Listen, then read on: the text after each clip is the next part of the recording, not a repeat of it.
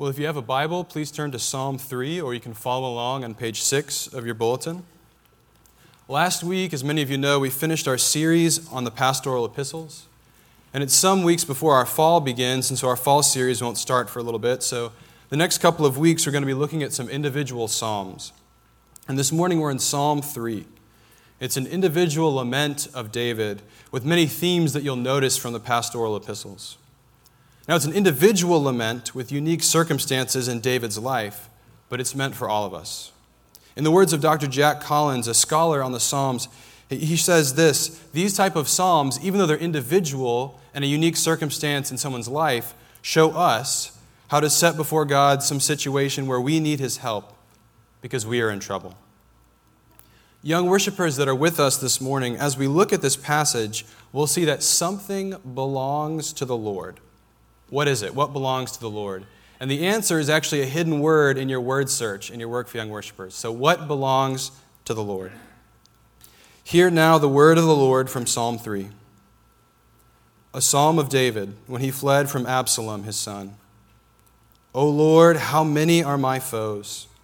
Many are rising against me. Many are saying of my soul, There is no salvation for him in God. But you, O Lord, are a shield about me, my glory and the lifter of my head. I cried aloud to the Lord, and he answered me from his holy hill. I lay down and slept. I woke again, for the Lord sustained me. I will not be afraid of many thousands of people who have set themselves against me all around. Arise, O Lord, save me, O my God, for you strike all my enemies on the cheek, you break the teeth of the wicked. Salvation belongs to the Lord. Your blessing be on your people. The grass withers and the flower fades, but the word of our God will stand forever. Let's pray. Holy, infinite God, would you bring us comfort this morning in your word by your Spirit? We ask this in the name of the Word made flesh, Jesus Christ. Amen. You may be seated. I've heard it said that there are three questions you need to ask to know someone. To truly know them, you need the answers to these three questions What gets them up? What gets them down? And what gets them through? What gets them up? What wakes them up in the morning? What motivates them for the day? What gets them down? What makes things difficult? what, what brings stress in their life? And lastly, what gets them through? What allows them to keep going, to push through? When things are difficult? And all of these are fascinating questions worth looking at in their own right. But in particular, I'm interested in the last one this morning what gets them through? But in particular, for us, what gets us through? What's get, what gets you through? Because we all find ourselves this morning, or have found ourselves, going through something, in need of, as it were, getting through. Maybe it's a time of stress at work or at school with lots of pressure heaped on your shoulders. Or a time of relational turmoil and upheaval with loved ones, friends, and family. Or maybe it's the experience of death close to you. Or maybe it's your pain and weakness and alienation you feel even in your own physical body. Or maybe it's deep loneliness and isolation. Maybe it's this time of uncertainty in our church. Maybe it's just getting through what seems like another monotonous day in your life. What are you going through? And what gets you through? In order to get through, many of us, myself included, often turn to our quick fixes to work more, to do more, to spend more time online, to seek electronic connection, to binge another TV show, to watch another movie for some of us, it's food. For others of us, it's alcohol. For some of us, it's exercise. For some of us, it's seeing a friend or loved one. For some of us, it's our pets. I ask again, what gets us through? And the more vulnerable question for all of us is it working? In Psalm 3, we're let into the mind of David, who was the king of ancient Israel. And as we'll see, he certainly was going through it. He was the king promised by God in 2 Samuel 7 that he would have a great name, that he'd be planted in the capital city of Jerusalem, that he'd have rest from his enemies, that he'd have a faithful son, a throne that would be established forever. But if we read the title of the psalm, we read this a psalm of David when he fled from Absalom, his son. The events of this title are recorded in 2 Samuel 15 through 18. David is fleeing from his unfaithful son, Absalom.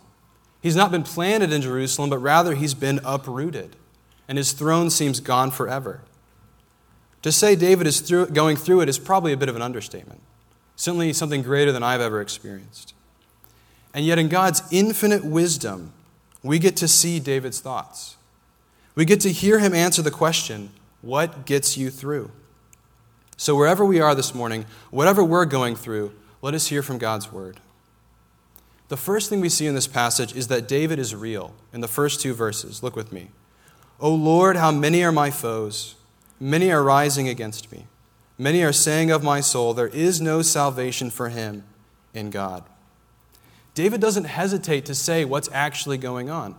Look again at verse 1. O Lord, how many are my foes? Many are rising against me.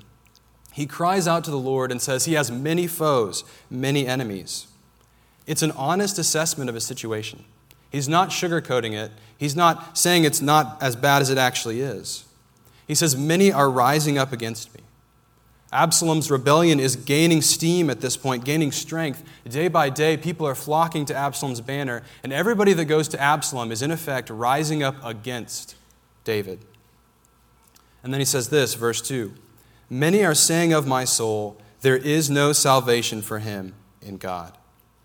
David is also clear and real and honest about what his enemies are saying about him. He uses the language, they're saying, of my soul. David is admitting that these verbal attacks are hitting him at his very core. And what are they saying? They're saying there is no salvation for him in God. There's no salvation. There's no rescue. That God doesn't want to save David and that God has let him go for good. And this language is not hyperbolic. Actually, in 2 Samuel 16, we see as David is fleeing from Jerusalem, a man named Shimei throws rocks at him and his men and says this. He curses David and says, Get out, get out, you man of blood, you worthless man. The Lord has avenged on you all the blood of the house of Saul, in whose place you have reigned, and the Lord has given the kingdom into the hand of your son Absalom. See, your evil is on you, for you are a man of blood. Translation there is no salvation for you in God. So, in these first two verses in Psalm 3, David is expressing what's really going on and his deep inner turmoil about it. Now, the word real has often lost a lot of its meaning these days. We're talking about be real, keeping it real, right? We mean, I'm just going to be true to myself and whatever I'm thinking, I'm going to say it, things like that. And yet, it's something we all want to be real, it's something we all desire. And don't take my word for it. The top free app the past couple weeks on the App Store has been an app called Be Real. The idea behind it is they send you a notification once a day, and you have two minutes to take a front and back picture and post it for all your friends to see. And the idea here is you can't use any filters. It's meant to counteract the unreal culture of cultivating social media posts online. And yet, it's more real but it's still unreal. You still get to choose what you take photos of. You still get to choose the expression on your face. You're still filtering through things online. But this is just an example that is something we all want to be real, and it's also something we find hard to actually do. And we see here in this psalm, David is being real to the Lord with his circumstances and how he's feeling even in those circumstances. But often we find it hard to express what's real, hard to express our inner turmoil to anyone let alone to God.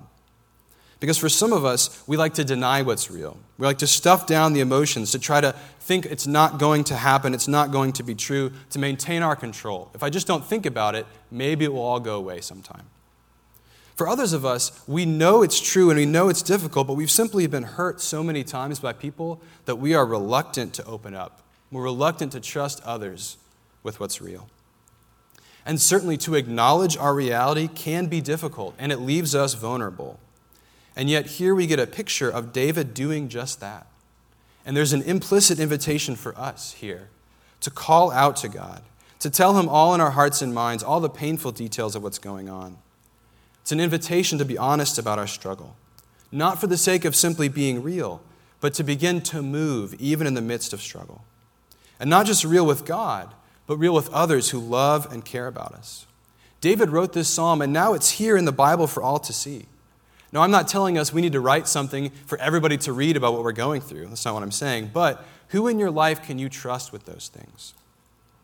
And also, in turn, how can you, how can we create a place in this church where people can be real about the struggles that they're going through for the sake of moving forward?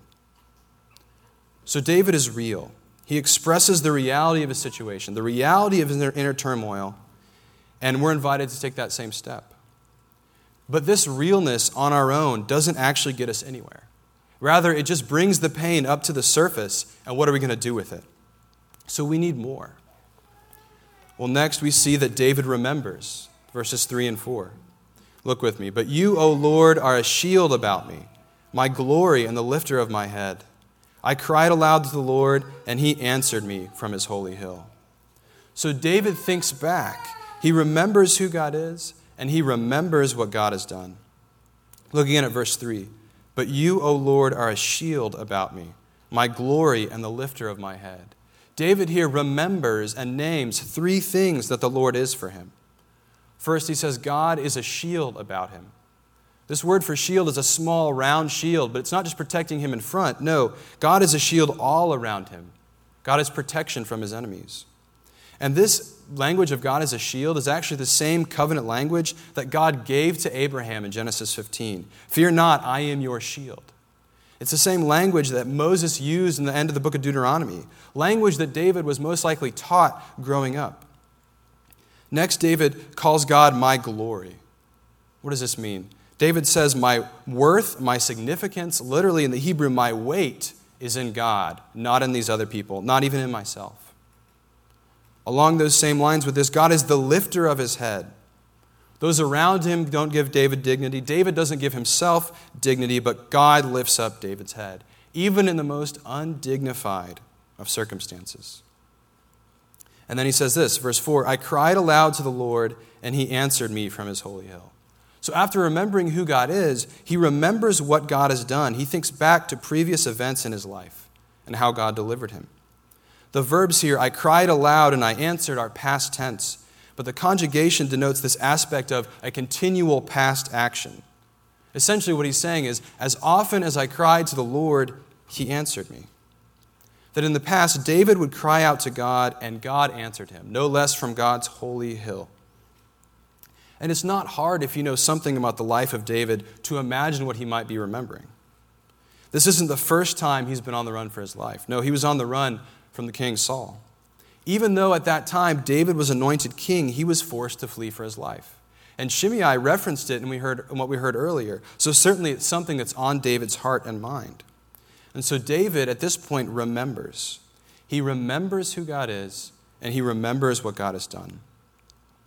This idea of remembering is a common theme in the Bible, especially in the Psalms, and especially in Psalms of lament, Psalms where there's trouble. Psalm 77 says this In the midst of trouble, the psalmist says, I will remember the deeds of the Lord. Yes, I will remember your wonders of old. I will ponder all your work and meditate on your mighty deeds. Indeed, you can think about the people of Israel as a people of remembering. How often do they remember the salvation God worked for them in the Exodus from Egypt? How often do they remember the law given to Moses? They are a people of remembering. And so David is using that remembering even in the midst of this difficult situation, even in the midst of all that he's going through. So we're encouraged by this psalm also to remember who God is and to remember what he's done. To look back at other times in our lives and see how God was at work, to see how God brought us here. We're meant to remember our baptism. It's a phrase that gets thrown out a lot, but the idea here is to look back and say, God was at work in my story, and God continues to be at work. We also can look back to other lives, of the lives of others around us, to see God's faithfulness to them in their difficulty. And it's not just others in our own lifetime. Just as David looks back at Abraham and Moses, we look back at faithful believers throughout the centuries and see that God has been faithful to them and faithful to preserving his church. In many ways, as Israel was the culture of remembering, we are meant to be that too. This idea of remembering isn't something done in isolation, it's done in community. And often others can see the work God is doing in our lives easier than we can see it ourselves. They can see the ways the Lord has provided and continues to provide, even more than we can sometimes. So David remembers who he is, who God is, excuse me, and his past faithfulness. And we're offered to do the same. But even with remembering, even with being real, that's not enough. Because maybe it wasn't us in the past whom God was faithful to. Or maybe if it was, this situation is different. This situation is unresolved. This situation is ongoing. What gets us through now? Well, next we see that David rests. Verses 5 and 6. Look with me. I lay down and slept. I woke again, for the Lord sustained me. I will not be afraid of many thousands of people who have set themselves against me all around. As we go on in Psalm 3, we get yet another layer in the story of David. First, verse 5, look again. I lay down and slept. I woke again, for the Lord sustained me. So, at first glance, it's another past tense verb, which is true, but it's a different aspect. The idea here is this is the result of David's remembering. Even in the midst of all that David is going through now, he sleeps, he rests. And when he sleeps, he's able to wake up again because he's been, as it says, sustained by the Lord. And think back to the context. Here he's being surrounded and pursued by his enemies, right? Sustain is not, he gave me a good night's sleep necessarily, but it's he kept me alive as these people wanted to kill me. And it surely would have been easy for David to do anything but rest, to do anything but sleep. It's time for David to strategize, to figure out how he's going to get his kingdom back. It's time to fight, to, to get others to his banner. It's time to at least not go to sleep so you can make sure you're not snuck up on unawares. But instead, David chooses to rest, to place himself and his situation in God's hands and not in his own. He reflects on this very fact in verse 6 I will not be afraid of many thousands of people who have set themselves against me all around. Now, in verse 1, he was talking about how many his foes were. But as he rests in God, he says, though there are many thousands, they don't cause him to fear. Even though they're all around, David rests in the Lord, who, remember, is a shield all around him. Rest was even written into the very form of this psalm by David. We have the word Selah here, which can be translated a lot of different ways, and there's not a precise meaning, but it means some kind of rest, some kind of pause. That idea of rest is even written into David's words here. To paraphrase another psalm, Psalm 127, David chooses not to eat the bread of anxious toil, but rather to rest. And it's not to say that rest and sleep was necessarily easy for him, but in all that was going on, that's what he chose to do. That's what he chose to spend his time doing. I recently just finished a book with a very provocative title, and it's this 12 Things God Can't Do and how it helps you sleep at night. The idea here is that God, as perfect and holy and just and loving, are, there are things he can't do. He can't be surprised. He can't learn. He can't change his mind. And these things, far from being limitations of God, are actually perfections. And these things are what help us know that we can rest not in ourselves, who can learn, who can be surprised, who can change our mind, but rather we can rest in Him. So, who God is helps us sleep at night. And David is saying that same thing here. After he's real, after he remembers, he rests. He takes things out of his hands and gives them to the Lord. And this psalm invites us, whatever we're going through, to rest. And yet, I find in my own life that when there's trouble and turmoil, that's precisely when I don't want to rest. That's precisely when I think I have too much to do. We're busy at work, we're busy at school, we're busy at home. Then we'd rather stay up. When we do get time, we'd rather stay up and have free time to ourselves rather than rest. And ironically, often the things we do to find rest, we actually seek out activities that make rest harder to come by. We must turn to rest, and in so doing, we rely not on ourselves, but on the Lord. Now, this isn't a panacea for all of our sleep problems, but rather it's an invitation to seek rest even in the midst of those difficulties. It's also an invitation to the rhythms of work and rest that God created, to write those rhythms, as it were, literally and figuratively into our story, as David has done. To carve out time to leave things in God's hands rather than our own, including our work. Specifically, God has written into creation, written into His Word, a one in seven rhythm of rest. So David rests even in the midst of all that he's going through. And this psalm encourages us to do the same. Yet, as helpful as these three R's are, on their own, they're still insufficient because they still don't solve our problems. They still don't solve David's immediate problem of Absalom and his rebellion and people out for his life. So, lastly, David seeks rescue. Verses 7 and 8. Look with me. Arise, O Lord. Save me, O my God, for you strike all my enemies on the cheek. You break the teeth of the wicked. Salvation belongs to the Lord. Your blessing be on your people. The deeper problem of Absalom's rebellion still remains, no matter how many hours of sleep David got the night before. So he says this in verse 7 I, Arise, O Lord, save me, O my God, for you strike all my enemies on the cheek. You break the teeth of the wicked. David here pleads for God to save him. He pleads for God to rescue him. To prove his enemy's statement in verse 2 that there's no salvation for him in God, he says, God, prove that completely and utterly false.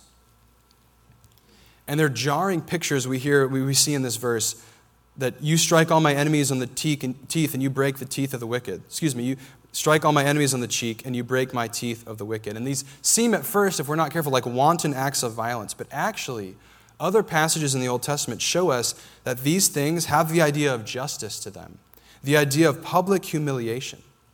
Because these acts of Absalom and, and Shimei have been acts of public disgrace and public rebellion and public dishonor against David. And so David is pleading for his ultimate vindication Lord, show me to be in the right to everybody around me. And yet, the problem is deeper still, even than that. Because the fact of the matter is, David himself doesn't deserve rescue. Now, why not? He's the king of Israel. He's a man after God's own heart. David had all these promises made to him by God in 2 Samuel 7. And in between those promises, and in between the events of Absalom's rebellion, we have the events of 2 Samuel 11 and 12, where David violates Bathsheba and has Uriah, her husband, murdered. And after these very events, these sins in David's life, this rebellion with Absalom is prophesied. These very events are foretold. And so, in a way, Shimei was half right. David does have blood guilt, not on the house of Saul, but a double blood guilt on the house of Uriah. In a very real sense, these events are the results of David's sins. And we too don't deserve rescue. For some of us, our events are ones that we've produced, holes we've dug for ourselves. For others, these particular events might not be our fault, but that doesn't mean we're innocent. We're all unfaithful sons and daughters of the king, like Absalom. And we're not the king of Israel, so why should God save us? Why should he rescue us? And into our pain, into our despair, into our turmoil comes verse 8. Look with me. Salvation belongs to the Lord. Your blessing be on your people salvation, rescue belongs not to us, but to God, which means it's His to give out to whomever He will. And all those to whom He gives it, who are His people, have blessings in His name. But how is this possible? How can God give us rescue and salvation? Where does our blood guilt go? For David and for us. Well, think back to another loose end of the David story, the promises of 2 Samuel 7 that seem to be null and void a faithful son, an eternal throne, those all seem gone away, but yet they are not, because they were fulfilled in the coming of our Lord Jesus Christ. He was the faithful son of David. He is the eternal king. He was a real person who lived and died, who experienced the pain of life. He was the Word made flesh, born of the Virgin. He suffered and died, but he also rose again from the dead. And more than remembering other events in our lives or the lives of others, which is good, we remember this that Christ has come to save us. That we can rest because he himself bore our punishment. He himself took our blood guilt. He himself wasn't rescued so that we might be rescued.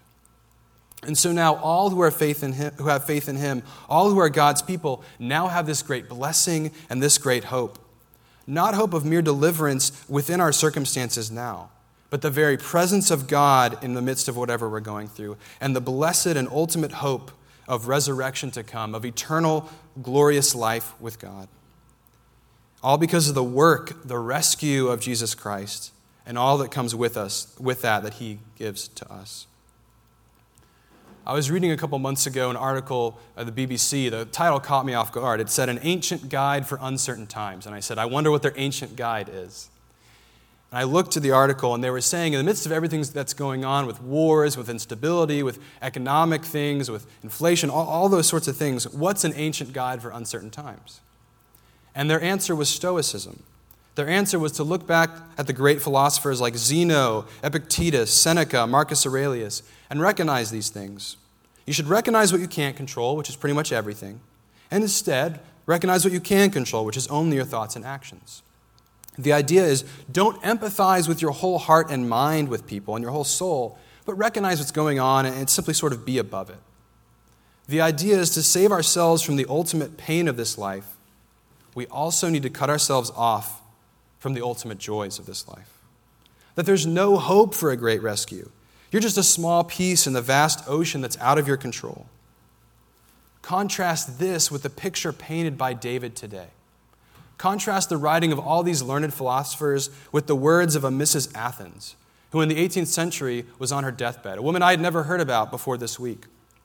Think about all these philosophers have written over the many, many years, and think about, in contrast, this one statement of faith of a woman on her deathbed I bless God. I have not one fear concerning dying. That Almighty Lord, who has so wonderfully preserved me to the present moment, will not forsake me in my last extremity. No, when flesh and heart fail, He will be the strength of my heart and my portion forever. You see, even in that, she's, she's writing into her prayer a psalm, right? That's what the psalms are for, for us to pray along with them. And that's why we see this psalm given to us, this psalm of David. So that we look not to what we can control in our little minuscule size in the universe, but rather we look to the hope, the joy, the resource and suffering that is faith in Jesus Christ, our suffering, but also our risen Savior. And Psalm 3 helps us to do just that. Going back to our friend Dr. Collins, he says this about Psalm 3 David models genuine faith in his dire straits, and readers can learn to do the same in theirs.